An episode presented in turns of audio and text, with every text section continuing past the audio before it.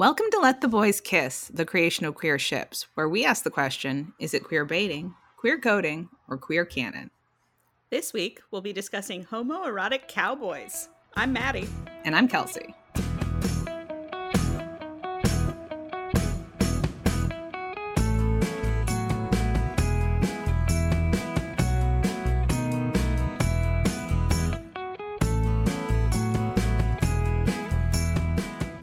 We're finally back, people, Yes. from our long, extended break. Apologies for that. It was unintentional. Indeed. And as you may have noticed from the top, this is not the Black Sails episode. So, apologies if you were awaiting our continuation of the gay pirates. It will happen at some point. We're not quite sure when, but at some point it will occur. But instead of gay pirates for you this week, month, whatever we're doing, we've got gay cowboys. Still pretty good. I'm pretty excited to get into this. I, I've enjoyed our themed, you know, gay pirates, gay cowboys. Who knows what we'll do next? hmm But this episode's going to be like some of our other more grab bag episode. We watched a number of movies that we're going to cover. I would say a real strange set of movies altogether. Grab bag really sells it. That's exactly what it is. yeah, so this will end up being structured a little bit more like our 80s action movie episode, but they were all interesting watches. Yeah. Most of them new to me. Yes, most of them new to me as well. And we're going to do them chronologically. So it will be kind of a journey through time. Gay cowboys in cinema from 1948 through the present, basically. Mm-hmm. Let's get into it. Sure. So we should also say thank you to some of our listeners who suggested some of these to us. I think some we Yes. knew we were going to cover, and some are definitely new to us. But the first movie is 1948's Red River. Yes, which neither of us knew anything about, I don't think. No, And never then heard a, of it. a lovely listener on Tumblr sent us a clip from it, and it truly sparked something within us. It was incredible. yes. So, Red River is a Howard Hawks movie about a guy, John Wayne, who we're not going to spend too much time talking about because he's not really the subject of the ship, Mhm. who sets up a cattle herd in Texas with a, a young, well, with a friend and then a young kid who they've rescued from a Indian attack, essentially.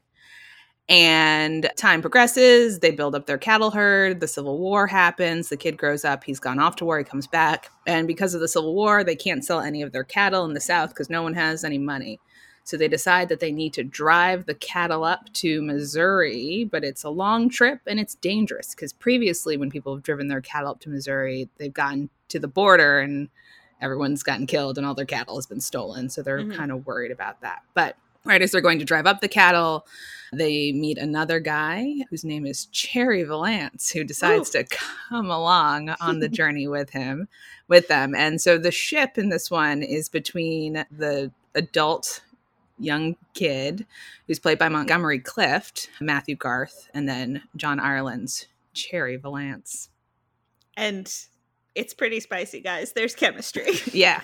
From the moment they meet, it's it's pretty incredible tension. And very early on, like they meet each other and they challenge each other. Cherry Valance is like, I'd like to come along. And Matthew Garth is like, You can. He's like, Oh, try and stop me. and then they have the scene that the the our lovely listener sent us where they examine each other's guns. Yeah. the comparing guns scene, a classic. Yes. So they're both like excellent shooters, and it becomes a contest of, you know, like one of them starts shooting a tin can, and then the other one will shoot it while it's still in the air, and they're like, hey, that's pretty good. and they have this whole back and forth. And uh, Cherry's like, I'm gonna get that gun off of you one day. One day. So it seems like they're going to be kind of competing. Yeah, there's a great bit of dialogue where later in the movie, someone asked Cherry Valance, Cherry, how come you joined the drive? And Cherry said, just a notion I had. Then Matt turned me down, made me want to go. Besides, I've taken a liking to that gun of his. they're obsessed with each other's guns. it's not a metaphor for anything. Not at all. Well, and after they have their first comparing gun scenes, the like sort of second surrogate father, who's not John Wayne, is talking to someone about the two of them and how they're like you know, their reaction to each other. And somebody says, You reckon they'll fight? And he's like, Nah, just paw at each other, find out what they're up against. And you're like, What is all of this? Yes. So I think the movie, like, I guess we can also talk a little bit just about our feelings about these movies as we go mm-hmm. through. I think the movie overall is worth watching. It's pretty good. Yeah. But you can also just find the gun comparison scene on YouTube. That's what was sent to us, and it, it's that's certainly worth a watch. It's yes, even if you don't want to watch the movie, you should watch the scene because Montgomery Clift and John Ireland have some real chemistry. yes, So yeah, they sort of continue along, flirty, flirty, flirty, every scene that they're in, which is not that many scenes. I mean, it's mostly about this cattle drive and there's other stuff happening, but the three or four scenes they have together are all excellent and they're very charged. And then we make it most of the way through the movie and wah wah Mhm. emerges a no homo lady from nowhere. Where did she come from? yeah. So at this point, right, they've ditched John Wayne because he's a maniac, and they've decided to take their cattle somewhere else that's going to be less dangerous. But they've heard there's a railroad depot, and so Cherry and a couple of the guys have gone ahead to scout, and they've run into a camp where they meet this woman who apparently it seems like Cherry at first is carrying on with, and then when Montgomery Clift shows up, she takes liking to him, and there's no hard feelings No, about that. They're super chill about it. For guys that have been set up from the beginning to eventually come into some sort of conflict, they never come into any sort of conflict. No. So yeah, th- I think th- that is one of the disappointments of the movie is you set up this conflict you're like I'm going to get your gun, oh, we're going to tussle and then this woman shows up and like their relationship just completely drops out of the movie and Yeah. it's very disappointing. It is pretty sad. They don't have any interactions together after that. I mean, at the very end, Cherry does try to confront Matt's father to keep him from like going to kill him when he shows up in town, which is a solid move. He's a, he's a bro, but like they don't speak really after this woman arrives. and along the lines of the movie shifting f- focus when John Wayne shows up to maybe kill Montgomery Clift and Cherry confronts him, John Wayne shoots Cherry and then we never find out if he survived or died or what happened to Cherry. Yeah, they both shoot each other, but John Wayne continues on his quest, and Cherry, we don't see him after he gets shot. So you're just sort of like, did did he kill him? Because that's pretty fucked up. Yeah. Like, no don't know. reaction from anyone the, about the Cherry's ending death? is not the strongest part about the movie. No, I think the the first half is better and mm-hmm. then it kind of loses its way a little bit Yeah. with this woman Well, showing up. I mean, the woman is like she has all the usual issues of the no homo lady where you're like you don't really buy her chemistry with the guy and you're sort of like why is she here? But she also serves this extra annoying purpose of like explaining what's going on with the movie because she has this thing with the son and then they get separated. She ends up meeting his surrogate father John Wayne and has like a scene with him where she's explaining their conflict and at the very end when they have their fight she comes in to break it up and is like oh, I understand now. You were never going to kill each other because you love each other and blah, blah, blah. And you're like, yeah, we know. Like, why I'm are you the explaining the resolution of the film? Yeah. It's very unfortunate, and we'll get into this more because, like, it always sucks to watch a movie and with few female characters and be like, I just wish there were no women in this movie. But there are Yes. several movies we watched this time where I'm like, I wish they'd just kind of cut all the women. It's out of these awful. It really sucks when that happens. And you're like, can't, if you're going to have women, can they be real characters who are interesting? That would Yeah. be great. Yeah, this is not the only one where I'm like, I don't need this subplot with this woman. I think I can think of one myself. So Yeah. we'll be talking about that later. Just all men all the time, please. But yeah, no, even with the ending, I think overall it's a pretty good movie. It's well directed. There's some, you know, unfortunate stuff with the Native Americans, like is you know, Yes. of the time awful racist. Like you're gonna get Yeah. that. Kind of the expected stuff from a 1948 Western. Yeah. But there's some value in it. And as we've learned from our other podcast, we love Montgomery Clift. He's great. He's awesome, guys. If you haven't seen any Montgomery Clift, go out and get some because he's just the cutest. He's a great actor and he has good chemistry with everyone. He's the best. All right, let's do the gender swapping first. Who do who are we swapping? And how are they coming along on this cattle drive? This is such a great question. It takes some creative thinking for sure. So I think you have to leave Montgomery Clift a guy because I can't imagine a scenario where John Wayne's adopted a daughter. Yeah, John Wayne, and she wouldn't have gone off to war. Charge. She wouldn't have gone off to war. Yeah. No group of cattle herding men would then follow this woman who's like, I'm hoisting off John Wayne and you'll all follow me up the Chisholm Trail. I just don't really buy that. So then the question is, how do you get the woman into the story? Because it can't really be somebody who joins. Is she in disguise as a man? Oh, that's fun. and is not an unusual thing for the Old West. That was a thing that really happened. That's a super fun idea. yeah. Cuz there is the scene when he when we first meet the woman who he ends up with where they're like defending against another attack and she gets shot in the shoulder and he has to like rip her shirt to like Oh my god, that's so Mulan too. So if instead it was her, it was still Cherry Valance, whose name could just straight up still be Cherry Valance, Cherry obviously. Valance. And he rips the shirt to heal his wound and finds a beautiful feminine collarbone. Yes. this is still a great movie. well, it might be better because you don't need the no homo lady. The shift yeah. in, in the story would happen when he finds out that she's a woman. Right, right, right. Oh my god, does she still get shot at the end trying to stop John Wayne? Probably. But I hope that no. they would show you that she doesn't die. Because yeah, and that, that he cares about it. Die. Yeah, exactly. That's a much better movie. That's yeah. great. I think the gender swap, uh, even though it makes it less gay, it fixes the plot holes. it really does. So yeah, they would be together. We've decided gender swap. Yes. Yeah. The movie's changed a little bit, but that's okay. As it is, how gay was it?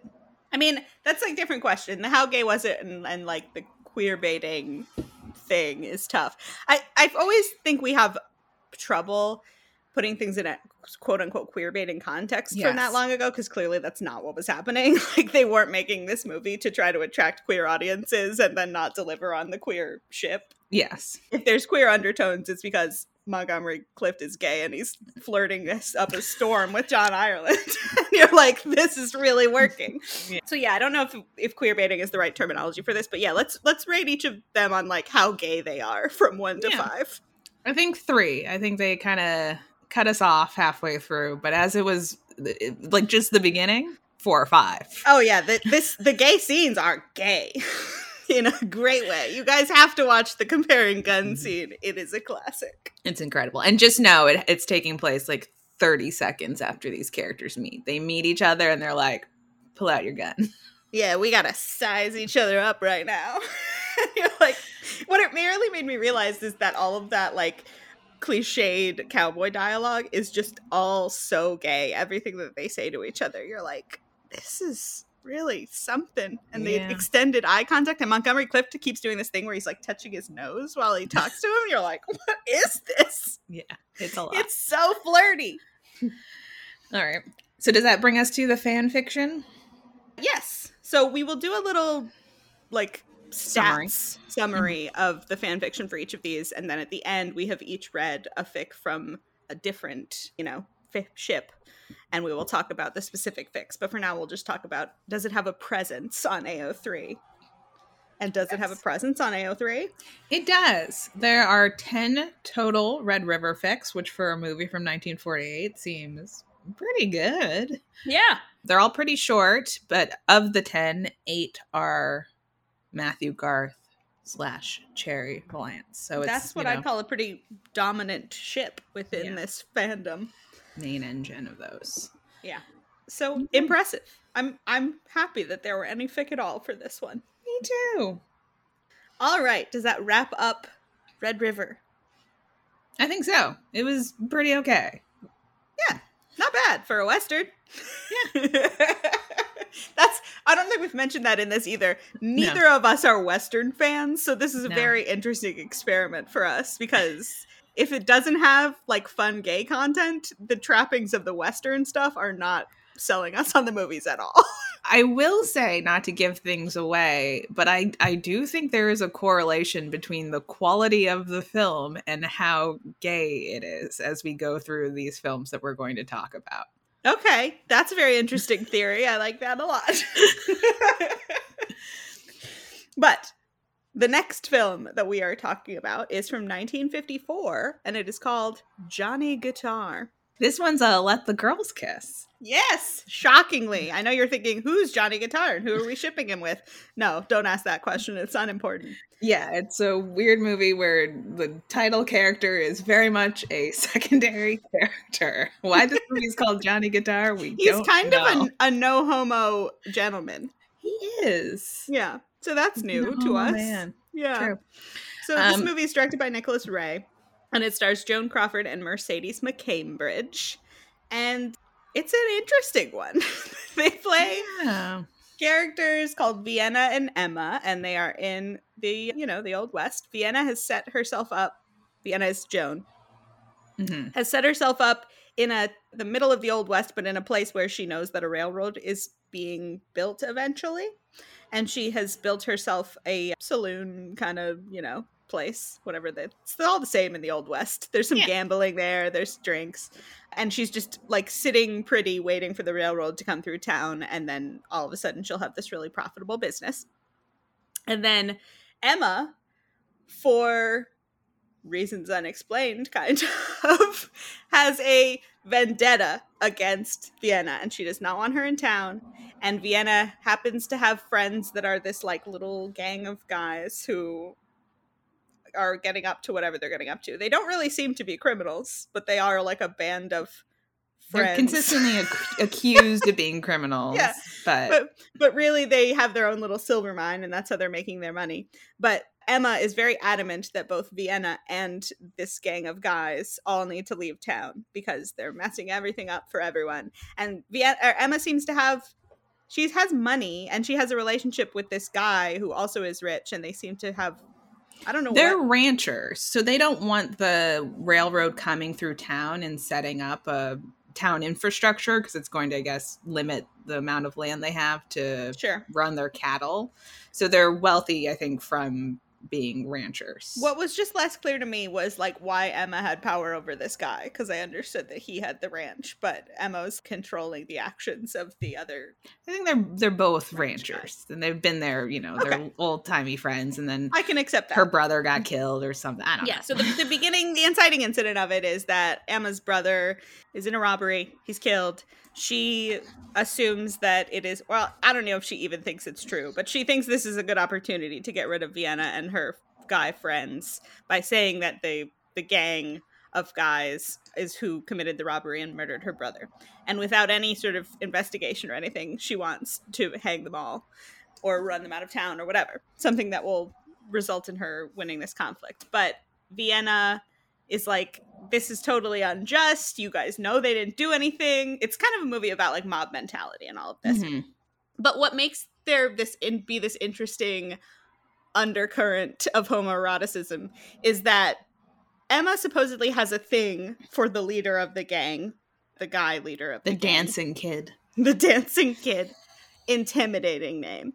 And so vienna gives this whole speech basically at the beginning about how emma is upset about her own sexual attraction basically to the dancing kid and is sublimating it by deciding she hates him and wants him out of town.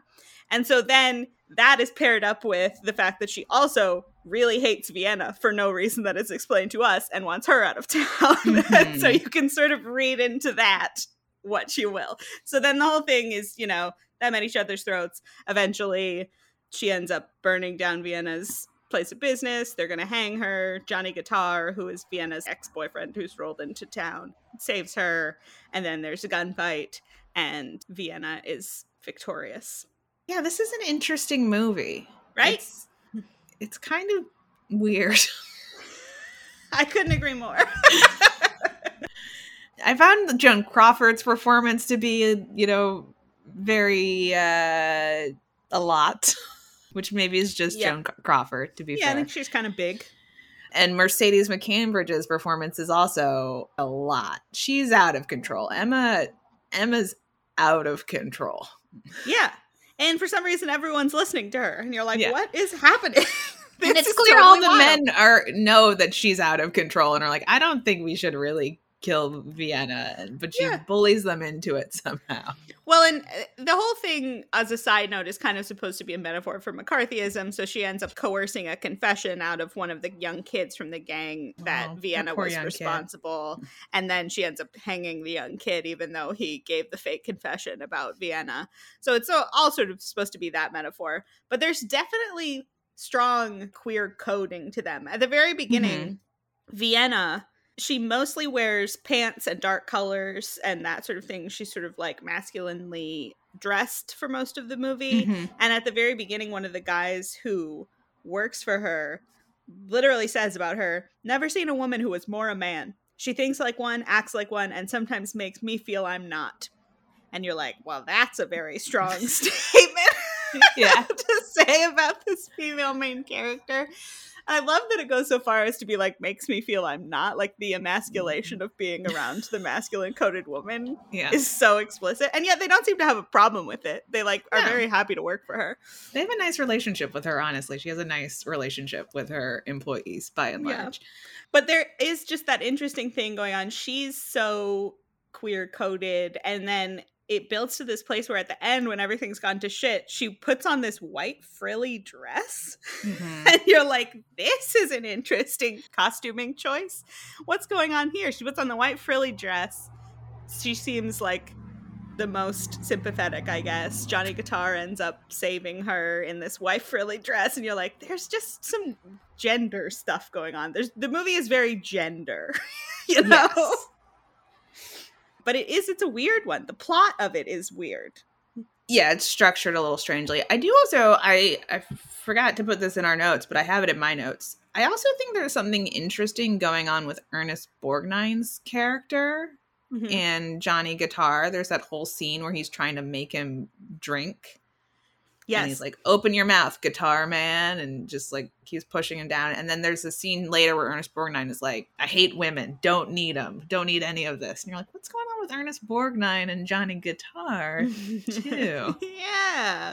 All these people who meet someone and then on sight have this like violent aversion to them. You're like, hey, what's really going on? Yeah, they do get into a fight right away too. There's Yeah. you know the the your classic Yes. vi- violence instead of sex. it's uh, just such an thing interesting thing for the movie to have introduced explicitly the idea of like a person might convert their sexual urges into violence when they feel that their sexual urges are like you know society they would not can't approve of them. them. Yeah, yeah. Exactly. And so then the whole movie is full of these people who are aggressively attacking each other for reasons that don't have anything to do with like the plot.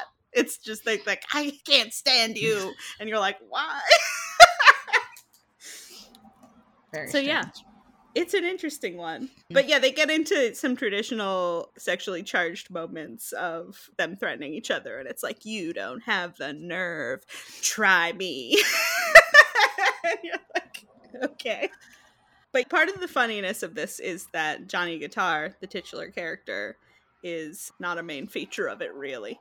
No, yeah, he's a person from Vienna's past who shows up, and they're like, "I've always been in love with you. Me too. Have there been other men? Yes, but none like you, Johnny Yeah. Guitar." And you're like, "Okay, Okay.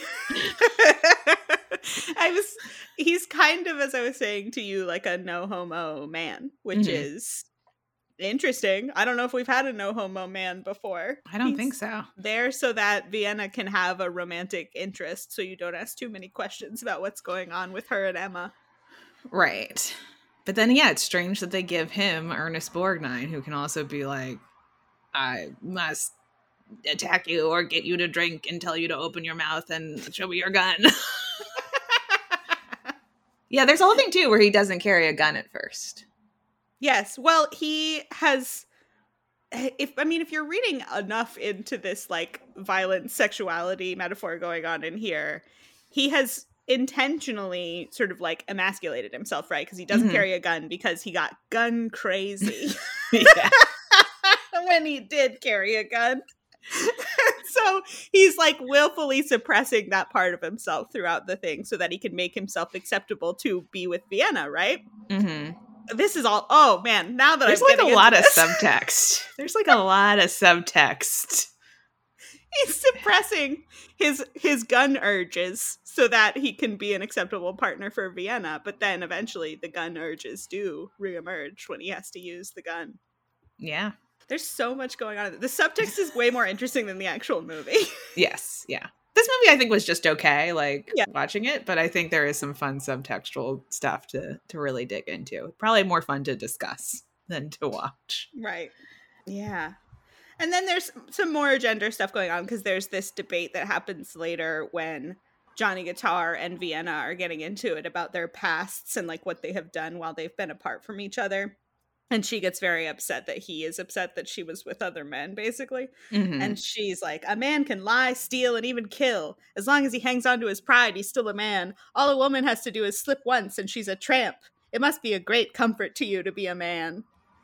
I'm like, yeah, yeah. pretty much. Mm-hmm. Pointed for 1954. Yeah. So there's tons going on. You can read it on lots of different levels. Yeah. All right, should we gender swap?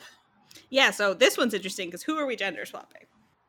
I think there's something important about the fact that Vienna is a woman and has started her own business in this town, and that's part of what the threat is to everyone that she's an Mhm. unconventional figure to be running this business. So it might make more sense to gender swap Emma because it already is like a little bit weird to me that Emma is such a powerful branch Yeah. figure. I was trying to think about it both ways. Is it more interesting to have a man persecuting this woman who's running this business, or is it more interesting to have a woman who's still in this odd position of power persecuting? That a certainly is interesting. Yeah. I just don't know if I like buy it as much. Yeah, and then interesting too, right? Because the dancing kid is sort of into Vienna. That Mhm. that poor boy who gets killed seems like he's sort of into Vienna. Oh, what a sweet little guy. Yeah. There's a lot of men who are interested in Vienna, so to add another one also sort of makes sense. But would they get together or would it still end in violence? It feels like If- it's got to still end in violence. Yeah, because He burnt down her house. he burnt down her house. I mean, I guess part of the problem is I that you can see it. It just plays out a lot more conventionally. If he's like one of many suitors who has been spurned by her and now is Mhm. angry and then has to like take it too far, I guess that all plays out in a normal way. It's just not as interesting as it is to have this woman who hates her for reasons unexplained. No, she probably ends up with Johnny Guitar either way. Yeah. Well, because Johnny Guitar is her one that got away, and there's all of this Yeah. stuff laid in about how they really wanted to be together, but like they weren't in the right headspace, and he was gun crazy at the time. of course. and also, it'd be even odder if the movie was called Johnny Guitar and then she didn't end up there. That'd be pretty fun. Everyone's like, why is this called Johnny Guitar? He's a minor character. So yeah, you can gender swap them. I don't think that it leads to them getting together, and I think No. it makes it a much less interesting movie. I agree with that. How gay was it? Pretty gay, gayish. Yeah. You can give it a very gay reading, which is the mm-hmm. interesting thing. So I don't know. is it gayer than Red River? I mean, they That's don't the- have the chemistry That's the thing. That's why I'm like, Clift and John it, Ireland. all of the subtext of this might add up to as gay as Red River, but this individual scenes are not. you don't get the gay. electricity. Well, but this is all that sort of enemies to lovers sort of hatred electricity, whereas in Mhm. Red River, you're just like, they are about to fuck. like, if this camera cuts away, Yeah. they will be on They'll, they'll really be grabbing each other's guns, as it were. exactly. Yeah. But yeah, maybe know. still a three. There is Yeah. there's a lot of subtext happening. It's a Yes. subtext heavy. And when you add in the Ernest Bor- Borgnine thing, you're like, mm, okay, yeah, there's Yeah. kind of a lot Oh, going on here. A lot going on. And then once I started talking to myself about Johnny Guitar getting rid of his gun, I was like, Well, maybe everyone is gay in this? maybe. Question mark. It's possible. Okay. Pretty gay. All right. Where are we at AO3 wise? We're nowhere, unfortunately. Oh. It does not exist. There are zero fic for Johnny Come on, there's so much subtext to be explored. It's just not a popular enough movie. I don't know. Had you heard of Johnny Guitar before we got the suggestion slash did this? No. Yeah, me neither. so. I don't know how well known of a movie it is. Well, I mean, I hadn't heard of Red River either. so Too true. Too we're true. two for two with old gay cowboy movies that we had never heard of. Well, I think we've heard of the next one. Oh yeah, we have. You're goddamn right. We had. 1969's wonderful Butch Cassidy and the Sundance Kid. We love a it. masterpiece. It's directed by George Roy Hill and it stars ya boys Paul Newman and Robert Redford, as well as Katharine Ross, who is not an example of a no homo lady or a woman that. I wish wasn't in the film. No, she's a she's woman I love. She's being in this film. She's great. Butch Cassidy and the Sundance Kid is about two outlaws towards the end of the Wild Wild West. Their way of life is coming to an end, and they're struggling to keep robbing trains and other such things. Yeah. So they decide to rob this train twice once as it's going west, once as it's coming back east. And as they're robbing it the second time, they start being followed by the it's the Pinkertons, right? The Pinkerton Detective I don't Agency. think they explicitly say that, but I do think Okay. that's what we're supposed to assume that they yes. It's a group of lawmen and they are being tracked. It's a uh, group of mercenaries. It's not a group of lawmen. It's like people you can hire to go kill someone for you, and somehow it's not illegal. You are correct. The the group of mercenaries is hired by the railroad tycoon or whatever to track them and they are being tracked. And so they decide that the thing to do is to leave the west and they move to South America to continue to live their lives of crime, but even Bolivia is not the wild west and everything ends up catching up with them and they are presumably killed in a hail of gunfire by the entire Bolivian army. Or not. It's it is a little unclear. Maybe they walk out and all of the Bolivian army is like, psych, we think you're really cool. Yeah, we'd never kill you guys. You're the best. Hard to say. The movie freeze frames before we could know. Thank God. Nobody wants to watch them die in a hail of bullets. No. But yeah, that's the broad strokes. But what's the chippiness? It's So, beautiful. It's so beautiful. Butch and Sundance have just a beautiful friendship. they are so lovely. They care about each other so much. There's so much beautiful connection between the two of them. And they have this relationship with Katharine Ross's character Etta Place that is also beautiful and loving Yeah. and great. Etta Place is technically only dating one of them, but really, there's sort of a whole unit. And so they end up taking her with them to Bolivia when they go. And they're trying to have this lovely relationship together. And eventually, they do end up choosing each other and their lives together. And she has to go back home to America because she knows that they're going to get killed if they continue what, doing what they're doing. But, you know, that doesn't mean they didn't all love each other. No, they definitely did. And if the listener remembers, this movie came up in our Hawaii Five-O discussion because apparently these set of relationships were a big inspiration. Although Hawaii Five-O ends not the same as Butch Cassidy. And they never built up that character in the same way at all. But we digress. no, Katharine Ross is great in this movie as Etta Place. Yeah, there's a great scene early on where Sundance, Robert Redford, and Etta Place have spent the night together, and then Butch shows up in the morning and they go out on a bicycle ride together. Yeah. it's like a five minute scene where he takes her on a bicycle ride and he like is doing tricks for her. and Yeah. She's delighted and they're He having a fun day listening to Burt Bacharach music. And then I'm sure. at the end they have like this moment of connection where she's like oh do you know if ever you know if, if we had maybe if i'd met you first the two of us would have gotten involved and he's like we are involved and then they hug and then sundance comes out and finds them hugging on the bike and is just like this is fine like No, this is normal He, he asked Butch what she's doing. He's like, I'm stealing your girl. And he's like, all right. And he just goes back inside. Yeah. And all the way through that's sort of their vibe They're so secure in their masculinity. Well, that's why the the hallmark of this movie is that it is like an anti-toxic masculinity movie. Anytime you think that they're going to brush up against your traditional western movie tropes, they do the opposite. and like Mhm. as soon as you think one of them is going to be threatened by this guy stealing his woman, he's like, "No, this is chill. We're all good." and then like and he, they're just so open with each other in their Mhm. relationships that everything is very Lovely. lovely. It's just lovely. They share their real names with each other. The intimacy of outlaws giving each other their real names is pretty great. There's a scene, but on their way to Bolivia, they go, they stop in New York to catch their boat or whatever, Mhm. and they just have this sepia toned montage of them having a great time in New York. And do they officially get married? It seems seems like, like they're it. getting married Yeah, Etta, and and- Sundance. Mhm. Um, but then there's this scene where they're dancing at the wedding, and Butch is sitting at a table looking at them both with just the fondest expression that you've ever seen on a person's face. Yeah. And you're like, oh my god, the three of them. It's great. Yeah, I don't think we said this is a great movie. If you've never seen Butch Cassidy the Sundance Kid, you should just watch it. It's fabulous. Yeah, gayness or not, it's just a wonderful movie. Yeah.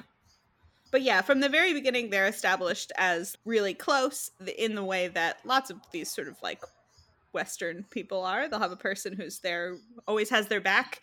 And so there's this early scene where in their gang of robbers, one of them is trying to threaten Butch for leadership of the gang. And they say to Sundance basically, don't worry, once we get rid of this guy, you're still welcome in the group. And it's like Sundance is not going to stay in this group if you all kill Butch. So then Butch is like, listen, I don't want to be a sore loser, but when it's done, if I'm dead, kill him. And he's like, love to. they are an- a, a They're a pair. two of They're, them. they're a pair. I, I love But them. they, they're just so fucking lovely. Yes. I- And we should say too, right? We talked about Montgomery Clift and John Ireland's chemistry. Paul Newman and Robert Redford's chemistry. It's good. Ooh, It's real good. is the Um, best. Yeah, I mean, they make it through all sorts of near death situations together. They have each other's backs. They want to go on vacation together. They want to move to Bolivia. And then when they're in mm-hmm. Bolivia, they want to move to like Australia or Yeah. something. I knew we should have gone to Australia. Yeah, and they they end up together, right? The lady goes home and the boys stay together. So, do we need to gender swap? They're together. Yeah, that's the thing. It's like, would it have changed if it were gender swapped? I don't know. Maybe it would have been exactly the same. Yeah. That's an interesting idea for a gender swap. Is it's a man and a woman who are the two outlaws, and one of them is dating a male, whoever, normal person, because Ed is like a teacher Yeah. or something. And then the three of them are still kind of a unit that end up going together to Bolivia. and then he eventually has to go back home because he doesn't want the two of them to die in front of him. I think I feel like unless it is more overtly queer, you you lose the bicycle scene. Oh, the bicycle scene. I don't know if our outlaw man. Oh, would it be our outlaw woman is taking the the regular man on a bike ride, or is an is an outlaw man taking a regular man on a bike ride? I don't know. either, way, either way, the part where they're doing tricks for the the regular man is like pretty good. Whether it's a woman doing tricks for the man or another man doing tricks. Well, what I thought was interesting is the men on the bicycle together on the ride. It's like I like it being two trying to men balance the guy. because I like the idea of an outlaw man trying to impress his female outlaw friend's boyfriend with his tricks. Bro, bro, watch me do this.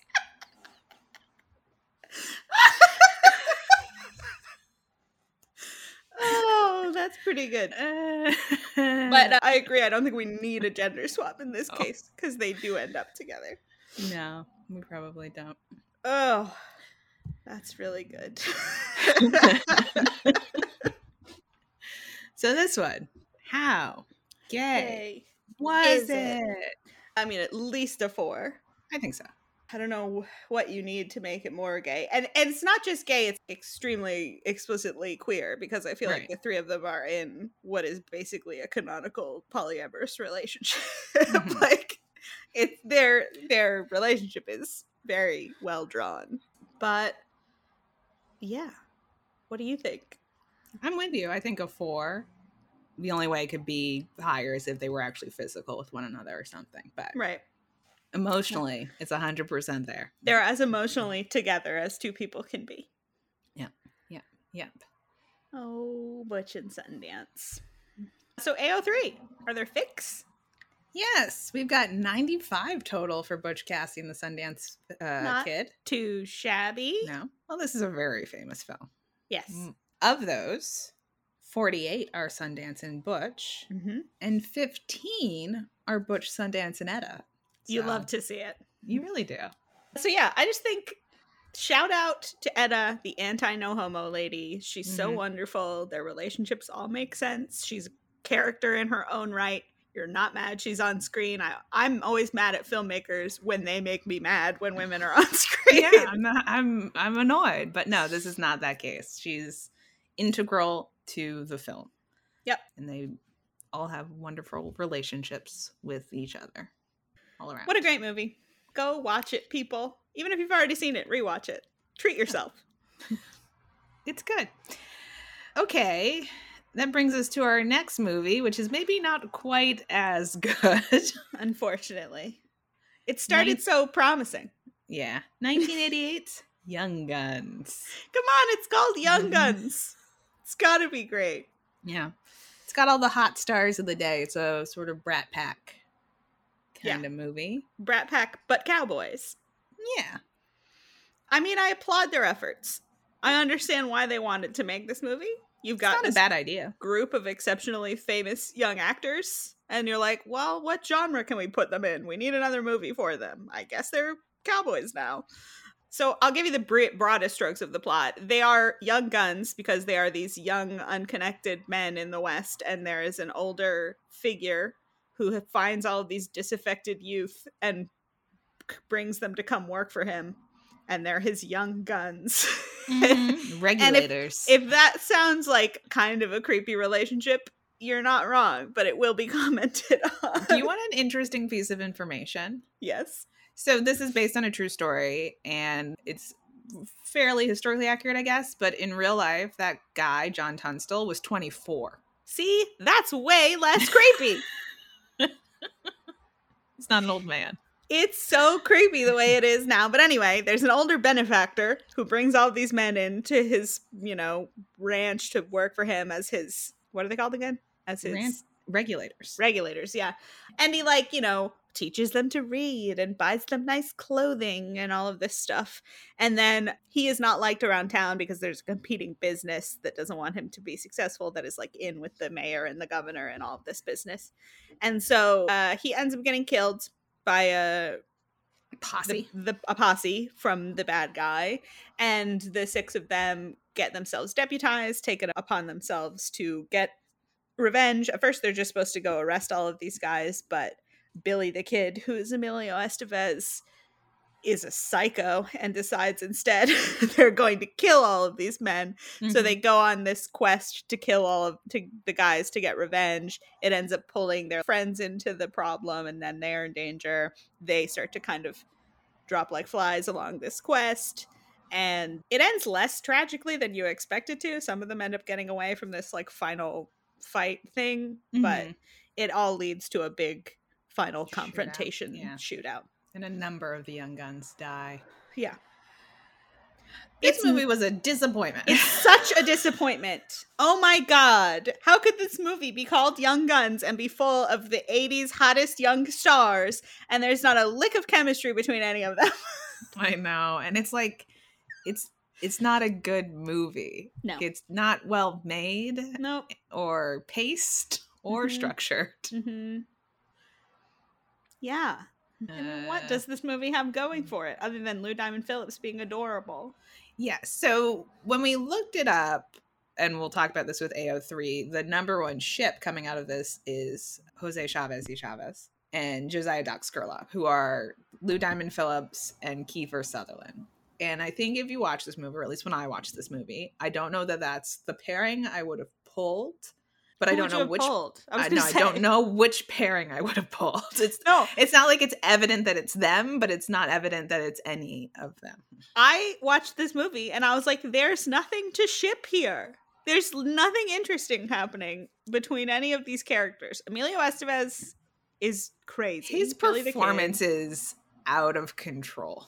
It's wild as hell. and then Charlie Sheen shockingly plays the restrained normal one of He's a group. nothing character. He totally doesn't exist. And then you have a couple of like side side guys who are kind of meaningless. Yeah, you've got the one guy who didn't end up being famous, Yes. And then you have Dirty Dermot Mulroney. who's Eh. so gross.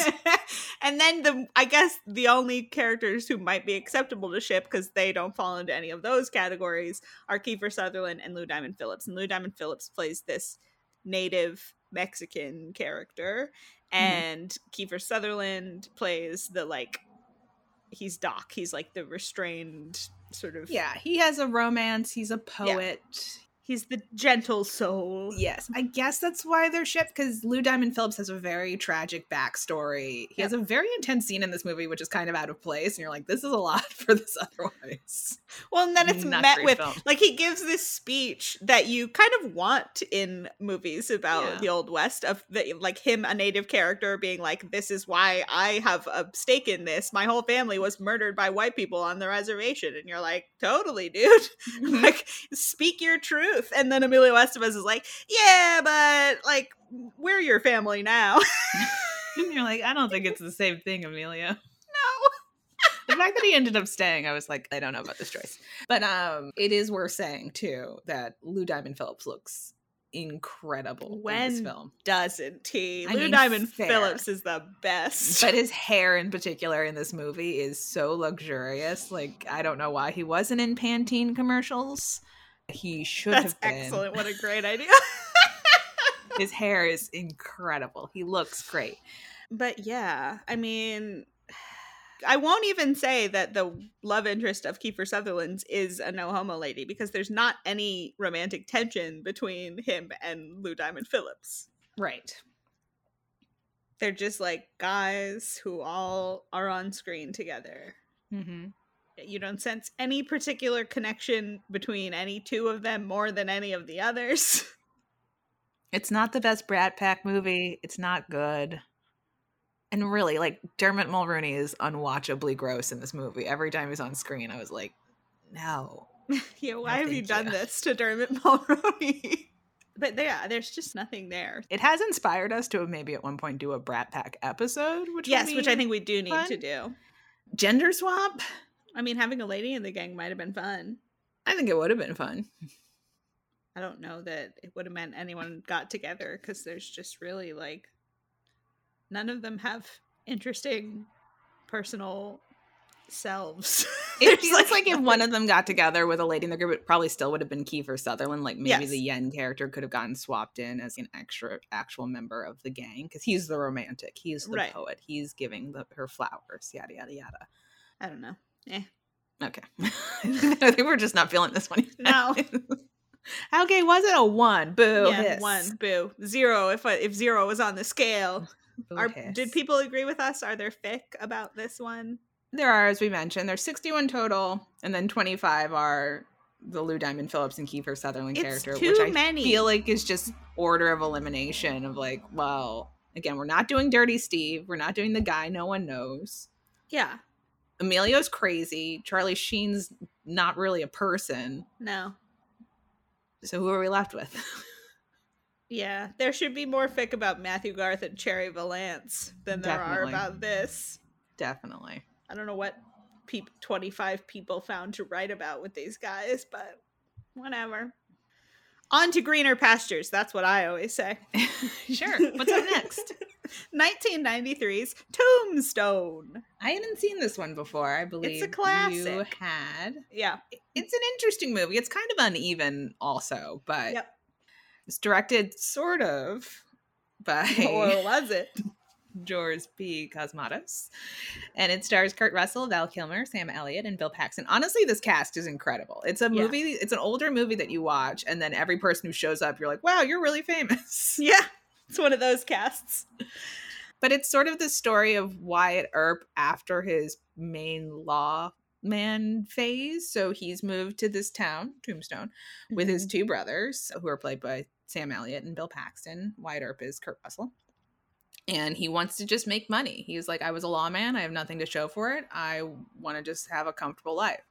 So they all move there with their wives. He ends up getting a stake in a casino and then he's slowly amassing more and more money. But as they're living in this town, it's being terrorized by the cowboys. The cowboys. Red sashes. And Sam Elliott just can't take it anymore. He can't take seeing all these people living in terror of these cowboys who are out of control. Yeah. And he And so- was also a former lawman. Yes. And so he decides to become the sheriff after the sheriff is killed by a guy who's high on opium. And he also brings along his younger brother who is who has not had a lawman experience, Bill Paxton.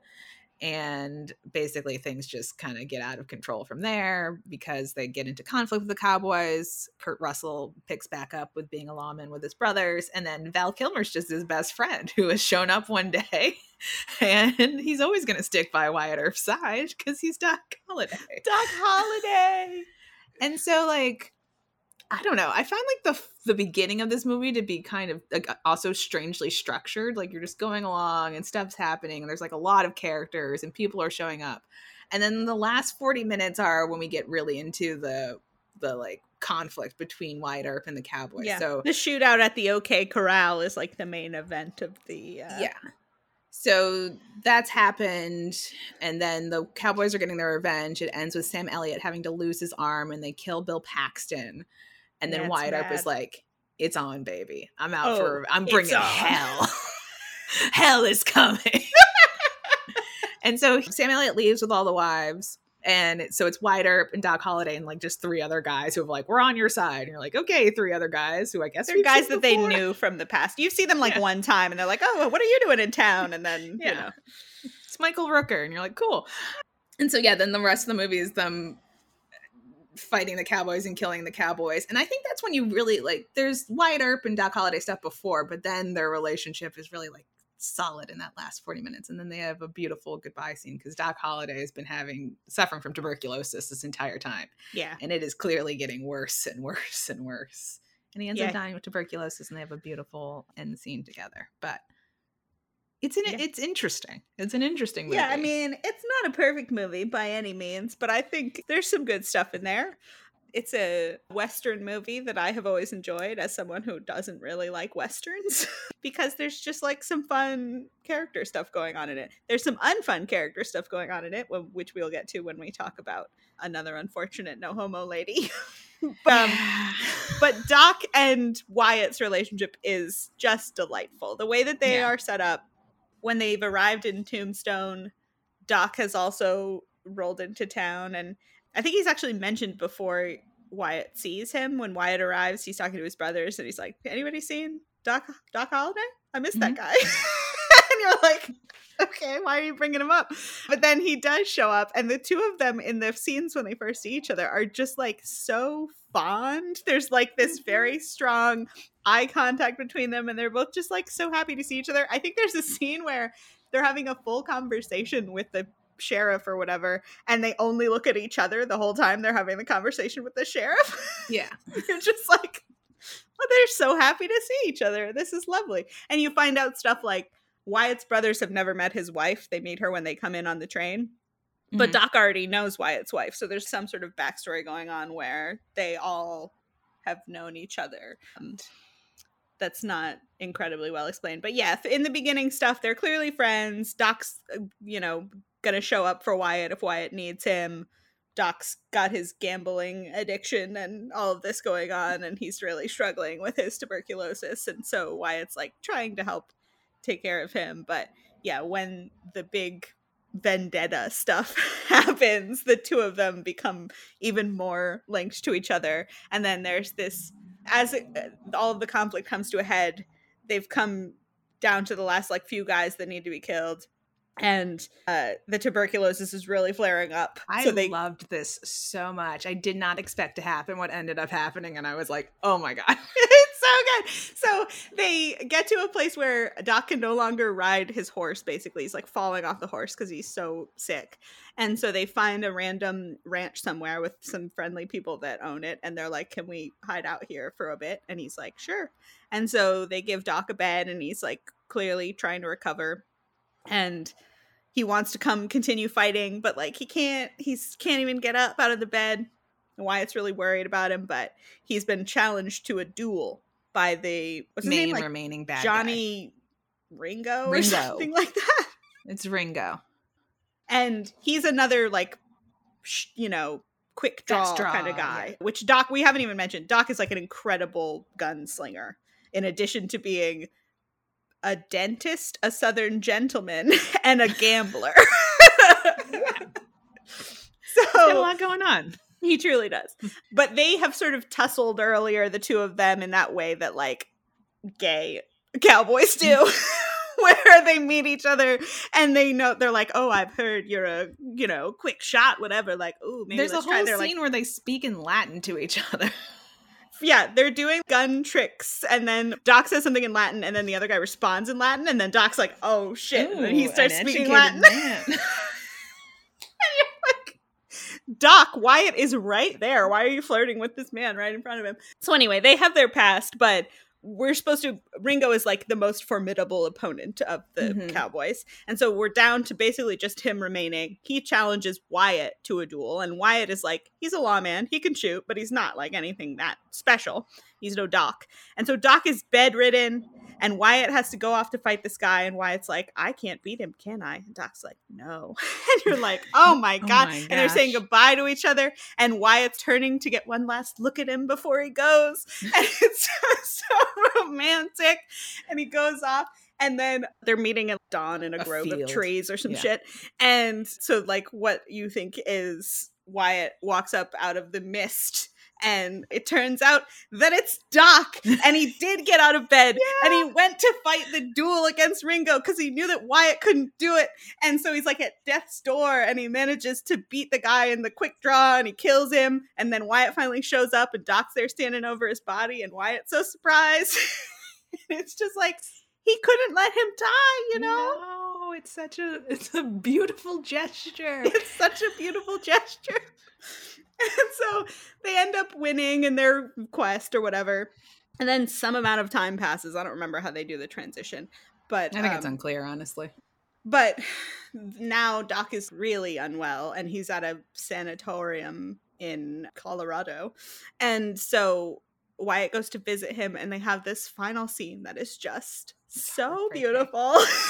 he's he's brought Wyatt has brought Doc a gift. And Doc is very much the, like he doesn't want people to see him suffer and like wither away and die. So he's like, I don't understand why you keep coming to visit me. You got to stop coming to visit me. And Wyatt isn't going to hear it, and he wants to just play cards or whatever and keep their relationship going. And then Doc gives him this great speech that starts out as like a rom com culmination ending speech about like how you he makes you so crazy or whatever. And I wrote it down. Let me find this Okay. speech. So yeah, he's like trying to play cards with him and distract him, and he says, "How many cards do you want? I don't want to play anymore. How many?" And then Doc says, "Damn you." You're the most fallible, stubborn, self deluded, bullheaded man I've ever known in my entire life. Yet, withal, you're the only human being in my entire life who ever gave me hope. And then he starts talking about how he was in love once and blah, blah, blah. Mhm. He's talking about that. And they get into what did you want? Just to live a normal life. There's no normal life, Wyatt. There's just life. Now get on with it. And he says, Don't know how. Sure, you do. Say goodbye to me. Go grab that spirited actress and make her your own. Take that beauty and run and don't look back. Live every second. Live right up to the hilt. Live, Wyatt. Live for me. Wyatt, if you ever were my friend, if you ever had even the slightest feeling for me, leave now. Leave now, please. And Wyatt says, Thanks for always being there, Doc. And he gets up and he leaves, and he's left him this present, which is a book that he has written called My, Called My Friend, Friend Doc Doc Holliday. But that's the thing too. Like, yeah, so he has this whole subplot with this actress, but like he's not pursuing it. He needs to stay with Doc till the end, and it's so sad. and Doc has to be that, like, I need you to go live. I, I don't want you to be sad after I'm gone. go find that actress and be with her. Yeah. Oh my God, Doc Holliday. There's obviously a ton of little moments. There's a Mhm. part earlier on. I don't remember exactly when this is. It might be when they first get into trouble. When that after the guy shoots the sheriff and Wyatt Earp is trying to protect him. When he says to Doc, "It's not your problem, Doc. You don't have to mix up in this." Doc says, "That is a hell of a thing for you to say to me." I know he's so offended. Like, if you're in trouble, I'm in trouble. What are you talking about? Not my problem. And then in that last 40 minutes, there's a great part too where Doc is talking to one of the other three guys and he's telling him, Wyatt Earp is my friend. I think the guy's like, Why are you here? You're very sick. Yeah. He like, says, "Wyatt Earp- Doc, you ought to be in bed. What the hell are you doing this for? Wyatt Earp is my friend. Hell, I got a lot of friends. I, don't. oh oh my God, Doc! So, we cannot talk about this without talking about that actress we mentioned earlier. Yeah. I don't. So again, like the movie is flawed. I think there's some structural issues with it in the beginning. And this whole subplot with this actress, which I understand is probably true to Wyatt Earp's life. So, like, okay, I don't need it. Yeah. I mean, I don't actually know how true it is to Wyatt Earp's life. I, I didn't do that much. But it's just, it's the weirdest thing. So she rolls into town. Yeah.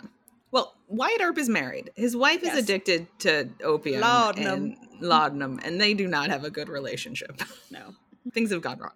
To be fair to her, he's just openly flirting with other women in front of her. So, Yeah, it's I'm like- not saying where the things going wrong started. I'm just Yeah. saying things have gone wrong. Yeah, so they don't have a good relationship, and she has addiction problems, which is sad. Yes. So he's standing in the middle of the street in Tombstone one day, and a carriage pulls in, and out hops this lady. And the 2 of mm-hmm. them make eye contact across the street, and all of a sudden, they're in love. and so, Well, sort of, because she hops out and she sees both Val Kilmer and Kurt Russell, and Yeah. she says to her friend Billy Zane, yep, who's also an actor. "Yes, I want one." Yeah, that's true. Because they're talking about like, oh, there's cute guys in this town or whatever, and Yeah. she's like, I want one, and he's giving her the like, good luck to you, kind of. Happy hunting. Yeah, exactly. Billy Zane is great in this movie. he's so good.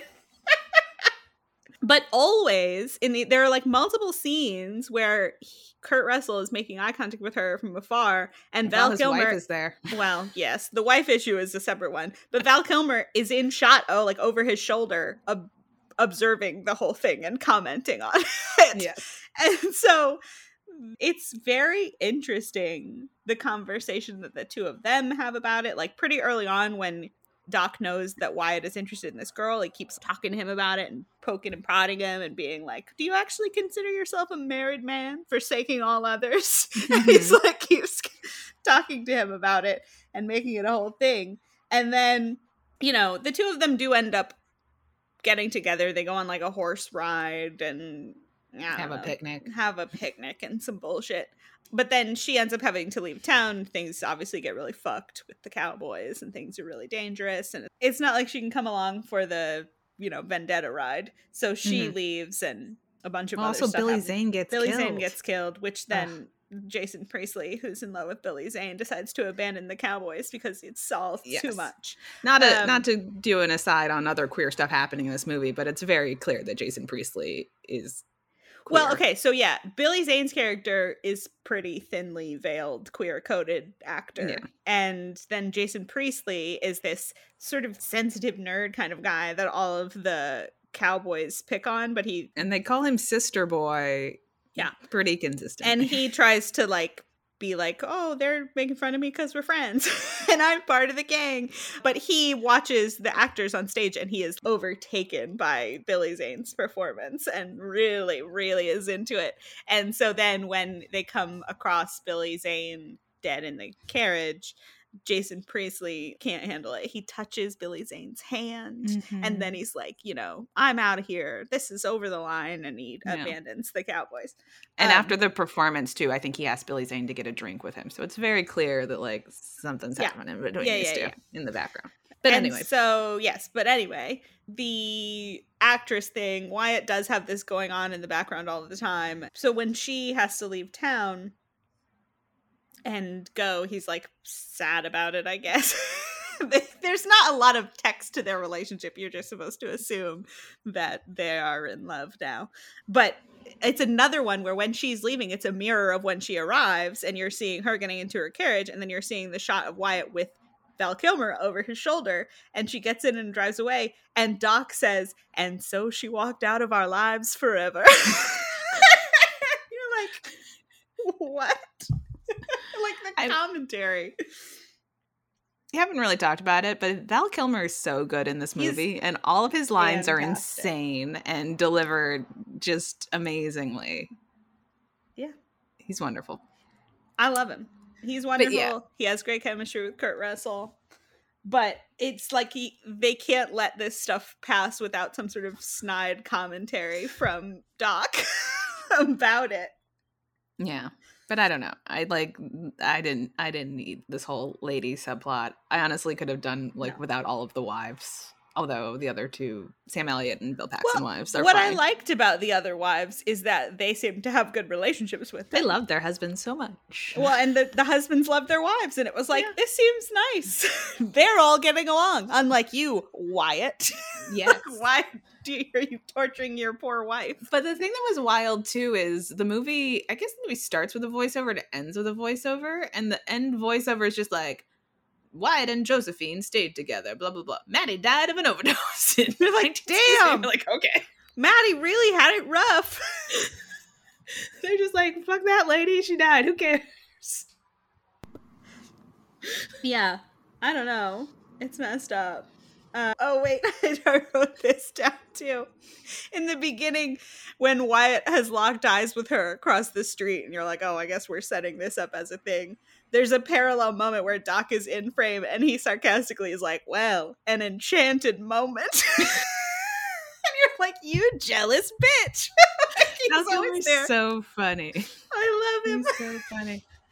There's fun stuff in this, and I mean, I, I feel like it is just also worth watching for Val Kilmer alone. hmm I mean, I think it's really fun. There's dumb, no homo lady. There's some weird plot stuff, but it's a perfectly palatable Western if you are not Yeah. a big Western person. I think ideally what I would want it to be. So the movie's like, I don't know, two hours and 15 minutes long. And again, that vengeance part is the last 40. I think I want that vengeance part where we're really keyed into Kurt Russell and Val Kilmer to be more like an hour 15 of the movie. Yeah. Or like um, lose 15 minutes and then it's an hour of it and the first hour is set up or whatever. But it should be Yeah. closer to half of the movie, not Yeah. like the last third. Yes. That's, I think that would be more ideal. Less of the wives and the no homo lady and all the stuff at the front where they're like, Yeah. will we get involved? Will we get involved? Will we get involved? Just get them involved. Yeah. Send off the brothers, Val Kilmer, Kurt Russell together, taking vengeance. Yep, yep, yep. I thought it's a little unfair when the brothers have been hurt, like one's been hurt and one's been killed, and the wives get really mad at Wyatt. And you're like, to be fair, Wyatt is the only one who did not want to do that. yes. It's really Sam Elliott's fault. I know he lost his arm, but Wyatt was like, I don't want to be a lawman anymore. And you No. guys said we had to be a lawman. And because you both said we had to be a lawman, I will also be a lawman. Yeah, but only because they're all threatening your lives because you decided to be a lawman. And I was like, let's not. I'm retired. I'd really rather not. No, you can't get mad at Kurt Russell.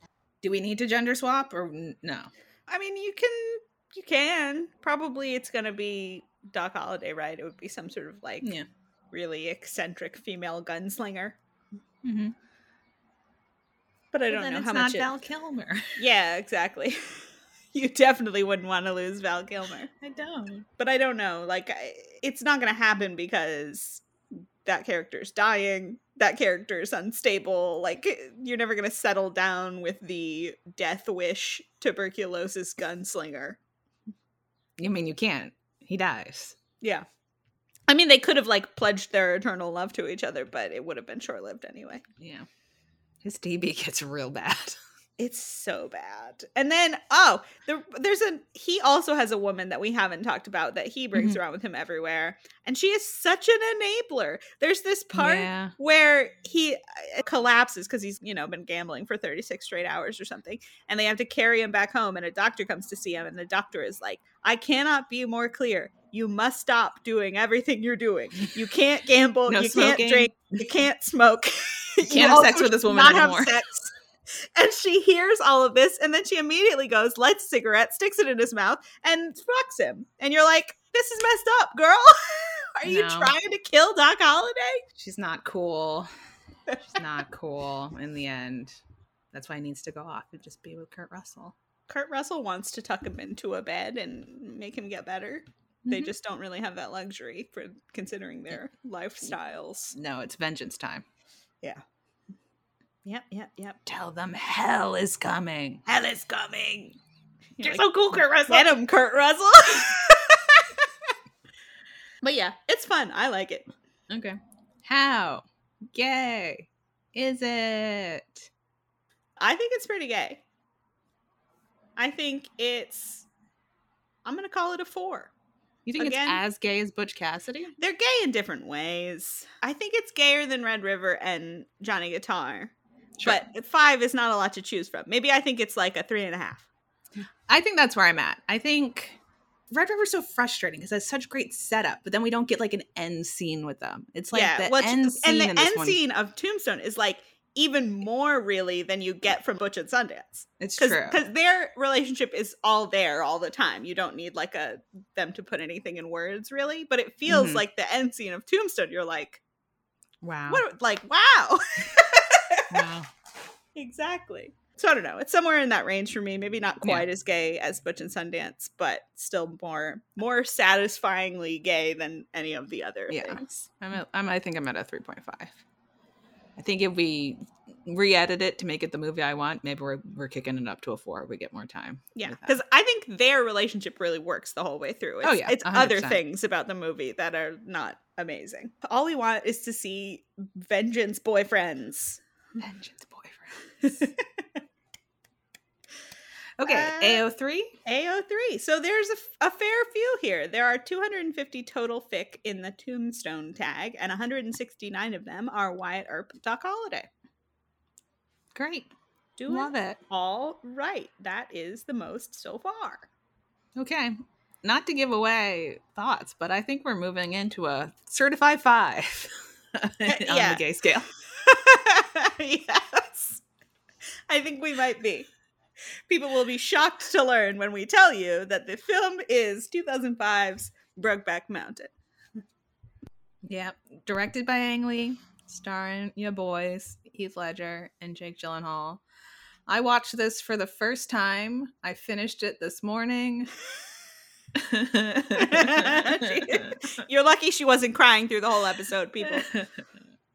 So, yeah, brief, broad strokes of this one. People will probably know that it is the gay cowboy movie, so Mhm. we don't need to tell you that much. But it's about these two young guys who, one summer in the 60s, work this job together on Brokeback Mountain shepherding sheep. And over the course of the time that they spend together on the mountain, they end up falling in love and and sleeping with each other. It's an explicit gay relationship. It's not like subtext relationship. But when they they know that when they come down from the mountain, real life will happen again because it's the 60s and they're in the west and they're And cowboys. Heath and Ledger's like- engaged. Heath Ledger's engaged to a woman. It's not like they can just go off and be together. So they sort of leave the thing. They end up getting called down earlier than they were supposed to. It, it takes them by surprise. They have to part from each other, and they sort of part saying like, "Well, maybe we'll come back and do this next summer." like that's all they really can can give each other. And so they leave and go off to do their own things. Heath Ledger gets married to the woman he was engaged to. Jake Gyllenhaal I, we should be using their names because their names are so good. So Heath Ledger Yeah. is Ennis Del Mar, and Jake Gyllenhaal is Jack Twist. and Mhm. so Jack Okay. goes to kind of start like a rodeo career, work some other jobs. He does come back the next summer to try to get the job on Brokeback, but finds out that Ennis has not come by, and so he's just like, okay, never mind then. Some years pass. Ennis has kids. Four years later, I think, he gets a mm-hmm. postcard from Jack saying, I'm going to be rolling through town on this date. If you want to see me, let me know.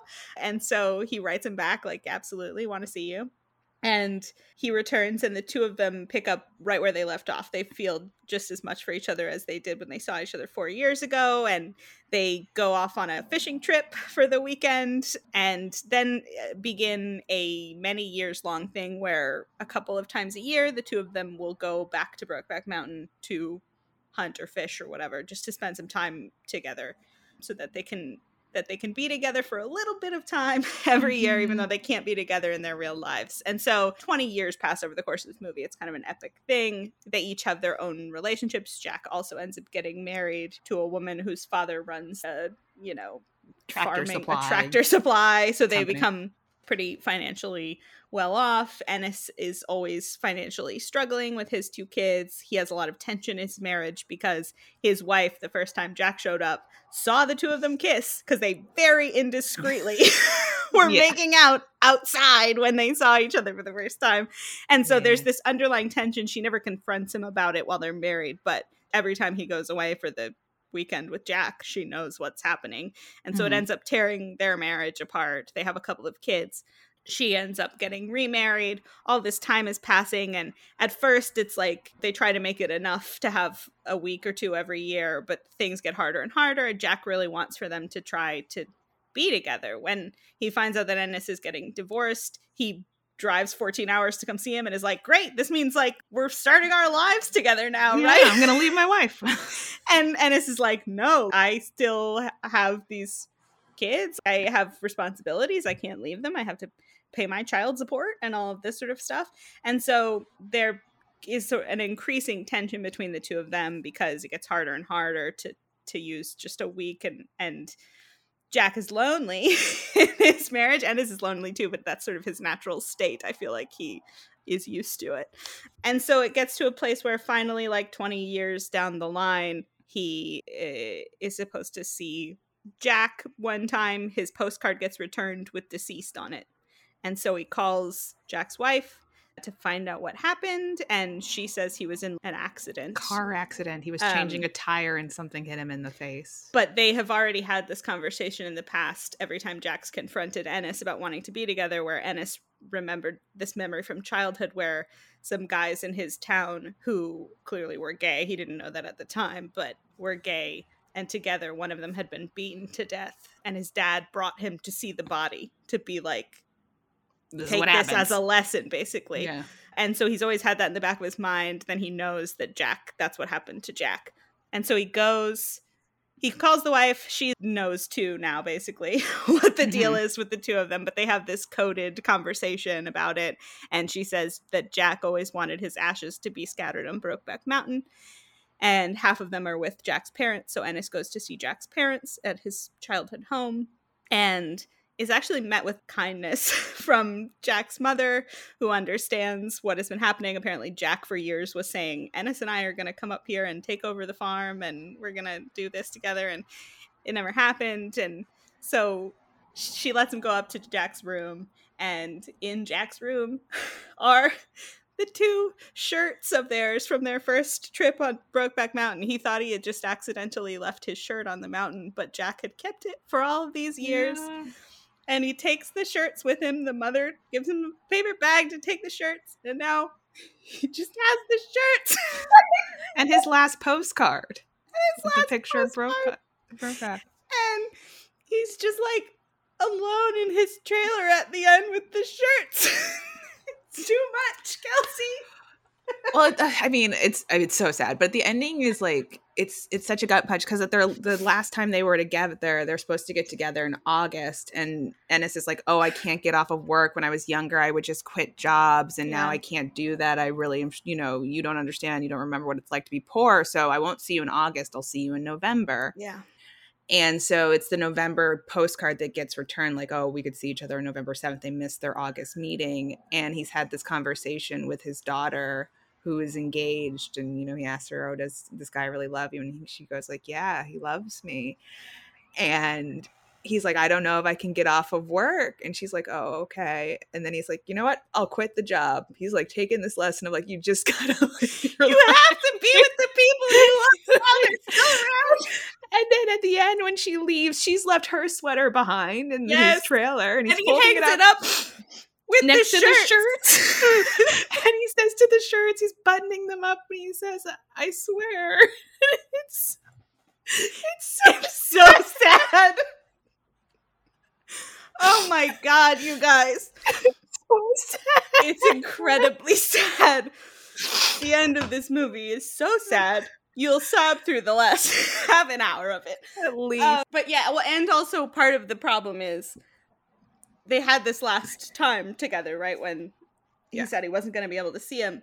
You know, and they have this fight. Like the Mhm. last time that they talk to each other is this fight about kind of what they want from the relationships and how they're they need different things. And Jack again brings up the idea of like, why don't we just be together? He it comes out in the way where he's like, why is it always fucking cold when we're together? We should go somewhere where it's warm. We should go to Mexico because he lives down in like El Paso.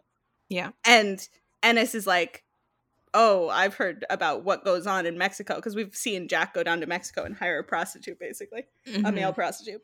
And he's like, I know what goes on in Mexico. Have you ever been to Mexico? And Jack's like, Yeah, I've been to Mexico. Is that a problem? Like, you never let me see you. You Right. know? Like, what am I supposed I to do? I want to be with you, and you keep me at arm's length, and I Yeah. can't handle it. exactly. And so he's I mean, Jake's delivery is so good. The dialogue is so good. It's just like tragic and it leads to that the like most famous line from the movie of him saying, I wish I knew how to quit you. Yeah. And they just sort of like that's how they leave it. That's the last time they see each other. And it's it's so good. I mean, I wrote down his speech too from that when he says, We could have had a good life together. Fucking real good life.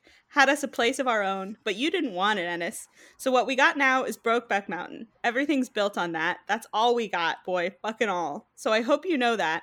If you don't never know the rest, you count the damn few times we've been together in nearly 20 years, and you measure the short fucking leash you keep me on, and then you ask me about Mexico, and you tell me you'll kill me for needing something that I don't hardly never get.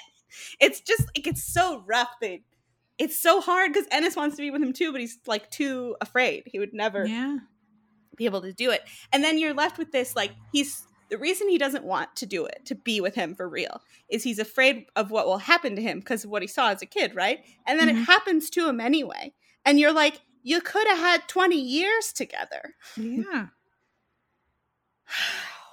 God.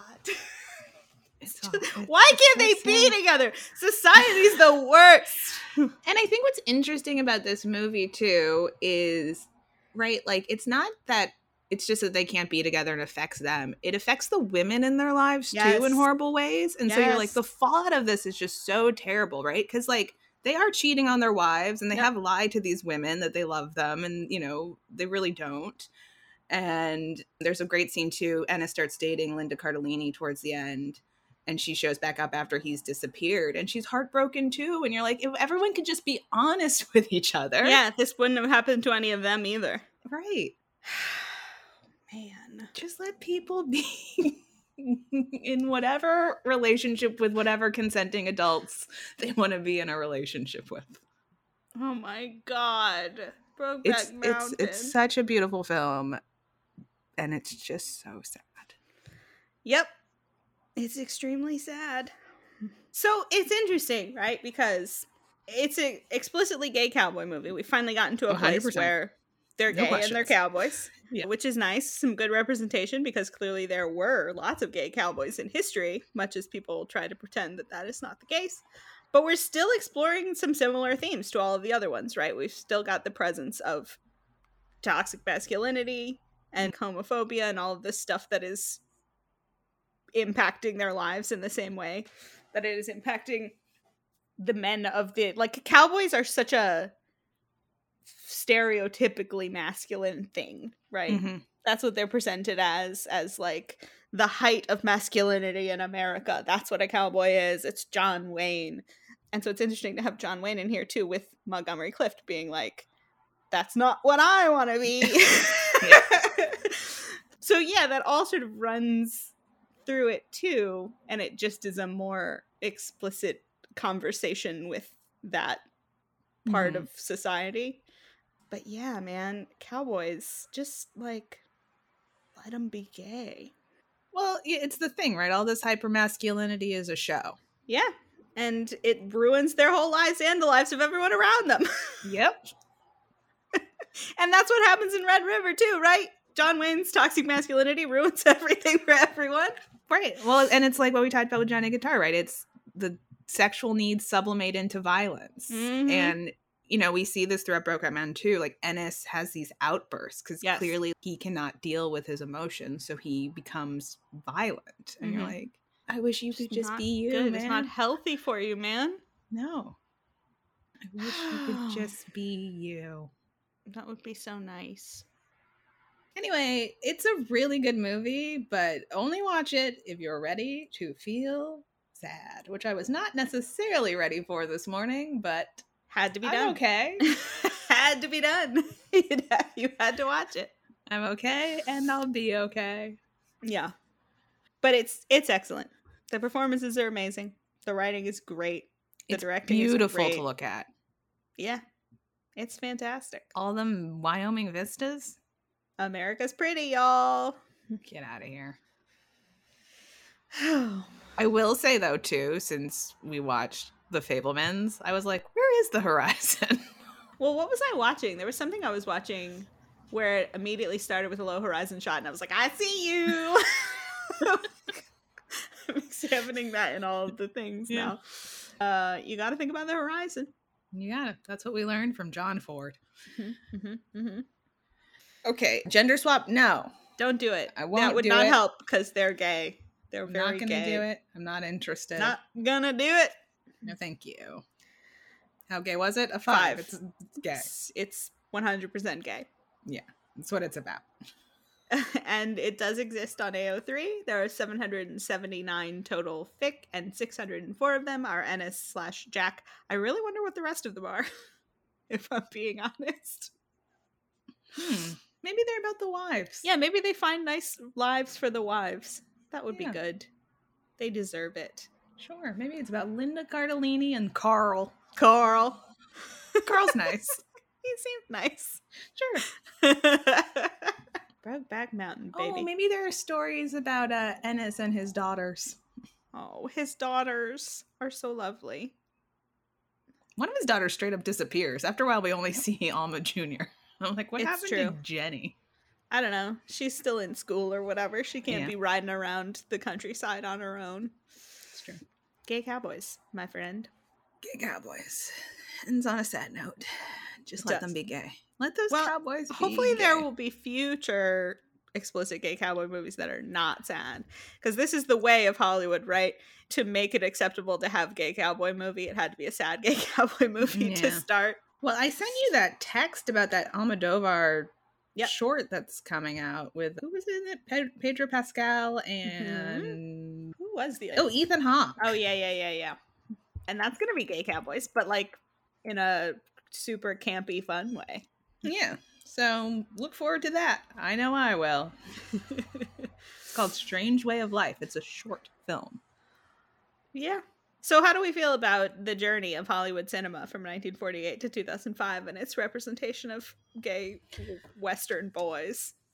Well, I think what's interesting is it doesn't feel like we ever got into a queer baiting space. It went from coding to canon, although, right, we know that cowboys show up in a number of our other ships. So, as you mentioned, right, Dean Winchester, obsessed with cowboys. Loves cowboys. Hutch, Hutch loves cowboys, and they both with they both love cowboys, but mostly they love dressing up as cowboys. Hutch, Hutch loves to dress up like a cowboy. So does But- Dean. That's true. I mean, right? There's a that part, and which episode of Starsky and Hutch is that where they're holding hands, and he's like, "If we were in a western, this would be the scene where I'd give you my boots." Oh, I think that's the one where Starsky's gonna die. It's um Oh, where he gets poisoned. yeah, a Coffin coffin, for for Starsky? Starsky. Oh, Uh-huh. so sad. But yeah, it's interesting, I think, because what that's showing is, and we haven't really talked about this, but we should. What that's showing is like we've talked about how cowboys are thought of as this uber masculine sign of the American man type of movie. Mhm. but they have also because of this phenomenon that is present in a lot of these queer sort of shippy spaces where things get so hyper masculine that all of a sudden they're gay. right? Yeah. Like it's like it's too hetero. You're overcompensating and all of a sudden it's gay. I think that sort of thing has moved in a lot of people's minds cowboy stuff into queer spaces. There are Mhm. there because there is something that's really performative about it and sort of almost like camp about the the character of a cowboy. And so then you find it cropping up interestingly in these spaces of Dean Winchester and Castiel and Starsky and Hutch and like these intimate male friendships and the boys in them who are obsessed with cowboys and you're it, it's become kind of queer coded even though it's supposed to be the opposite of that. Right. Well, it's this thing too, similar to what we talked about with the pirates of you're just a man who only wants to be with other men. Yep. It's kind of suspicious. You just want to be out, away from society, isolated yep. with other men, and you want to examine each other's guns. Yes, Mhm. very interesting how obsessed you all are with each other's guns. yeah, what does it all mean? I don't know. But there is this sort of like howdy partner gay thing in Mhm. in society now that is unexpected by people who made the cowboy movies. yeah, we didn't cover it for this podcast, but if you want to hear us talk about it on our other podcast, right? Midnight Cowboy too, right? Yep. It's, it's all yeah, that's it. all In there. our minds, not really a western because it's a New York movie. But yeah, New there's York definitely some queer coding there. Mhm. So cowboys, they're kind of gay. Yeah, coded Hmm. to canon. coded to canon, and then hopefully someday to happy canon. Happy canon, Happy gay canon Cowboys, alternate future. reality. Some version of like an our flag means death, but cowboys. I love it. Yeah. Oh, we forgot to pull the quote that we had. The William Goldman quote. Yeah. So just like pirates, interestingly, William Goldman, who wrote Butch Cassidy and the Sundance Kid, one of our queerest movies we just talked about today, also wrote an unproduced screenplay about Stede Bonnet and Blackbeard, the Our Flag Means Death Boys. So we almost got that desired, you know, gay pirate thing back in the day. And William Goldman loves gay cowboys. It's Yeah. all connected. Yeah. A movie called The Sea Kings. Mm. Which I guess kind of became Our Flag Means Death. Yeah. so It probably would have slapped. William Goldman's incredible. He really is. He's so good. But there are such similar themes that you can imagine that his version of that would have been similarly coded to. Do you uh, think we still cast like we do Robert Redford and Paul Newman again? But Oh my god, as Stede Bonnet and Blackbeard? Can you imagine? so Paul Newman's Blackbeard, right? And Robert Redford Yep. is Stede Bonnet. yep. It's pretty good. I love it. It's pretty good. A Paul Newman Blackbeard. I love it. That's fantastic. But yeah, it just goes to show that we're not the only ones who are making these connections. William Goldman felt the same way. Mm-hmm. Wonder I movies about boys being bros. Boys being bros and not having any girls around. Well, that's No not true. He wrote he wrote the best girl of this He whole did. bunch. He really did. So Boys being uh, boys, and sometimes girls are there, but they're all having a good time together. yeah, everyone's getting along, and then we, the audience, get to have a good time. exactly. Uh, it is nice when they're getting great. along. Well, we need to talk about fan fiction. Yes. So again, similar to our 80s buddy action films, we each selected one of the one of the films and read a fiction from it. A fiction. I did Red River. hmm I was initially going to read try to read all 8, but straight up ran out of time. It happens. Guys, I got a new job. I moved. I've got a lot going on. Yeah. But I read the most Mosquitoes fic, Northward Drive by Keiko Kieran. It's an older fic. It's from 2004, which I Hmm. thought was interesting. You know what? Um, My fic's from 2004 as well. Well, what are the odds? It's it's well written, but it's not anything shocking. Basically, they're doing the drive with the cattle, and Mhm. Matthew keeps thinking about Cherry, and he's like, Mhm. I can't, I can't get Cherry off my mind. Want to hang out with Cherry? I'm just obsessed with his gun. Yeah. And it gets to a point where, you know, they've been flirting and he asks Cherry if he's ever been in love. And Cherry's like, oh, I don't know. And then it, they're lying next to each other at night. And I think Matthew asked Cherry, like, oh, uh, what are your hopes and dreams? Or, nice. and Cherry just leans over and kisses him. And he's like, that was one of my dreams. Oh. And then they have a sexual encounter. And Yeah. that's the story. It's nice. okay. I read about Tombstone. hmm My fic is called Blood and Whiskey by Astolat. And it is obviously about Doc and Wyatt. And I actually really liked it. The writing Great. was good. It's kind of written in like a almost a narratory kind of style. It's first person, which usually I hate, hmm but it's Wyatt telling sort of the history of him and Doc. So it starts with how they met each other. Wyatt was on a case tracking someone down, and he was rolling through a town, and someone said, Oh, Doc might have some information about that guy. And he went to meet him, and then they just sort of hit it off, and he helped him out, and they became friends. And then there's some instances over the course of their relationship with each other. There's a time when a band of bad guys rolls through whatever town they're in, and he ends up in this face off with the guys, and Doc comes to his aid. And so he sort of saves him, and then the two of them go get drunk together, and it's a bonding experience. And then they have some sexual encounters throughout, but they're not really that explicitly described. It's just sort of like, and then this happened, and then we moved along, and then I met this person. And so it follows all the way through the stuff the events of the movie and him getting sick and it just sort of ends in this lovely place of him reflecting on how lucky he was to know him and what a nice relationship they had and he talks about how you know he was really lucky to end up marrying this woman but he was also so lucky to have doc holliday as his best friend the most loyal man he ever knew or whatever. And you're just like it's very sweet. I liked it a lot. All good right, job good. astolat um, good. but doc and wyatt are such little cuties. I like him. i like them val kilmer so much charisma. He's incredible in the movie. yeah. Okay, gay cowboys. We've done our worst here. I think we've probably talked enough. Yeah. Sorry we missed any of your favorite gay cowboys. Hey, Let if there's know. any great gay cowboy movies out there, it's not like we can't revisit or do an episode about an individual one. So We 100% can. let us know. But what are we going to talk about next time? I know you're excited. This is a I think this was requested multiple times. So we're going to do it, but you may not enjoy it as much as you might have thought. We're going to be doing the Kelvin timeline Star Trek films. I hate them. I'm really intrigued to see how this is going to go. As you all know from previous podcasts, I am a, a TOS TNG girly, very much so. But yeah, I'm I'm in the camp of these aren't real Trek. So sorry. it's to be fascinating. now I think to be fair, both Maddie and I have seen the first two, but Beyond will be new to both of us. So Yep. we'll see how that goes as well.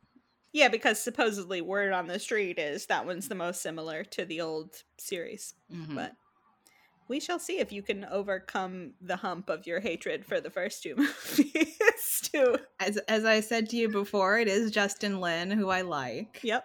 As opposed to J.J. Abrams, who I don't like.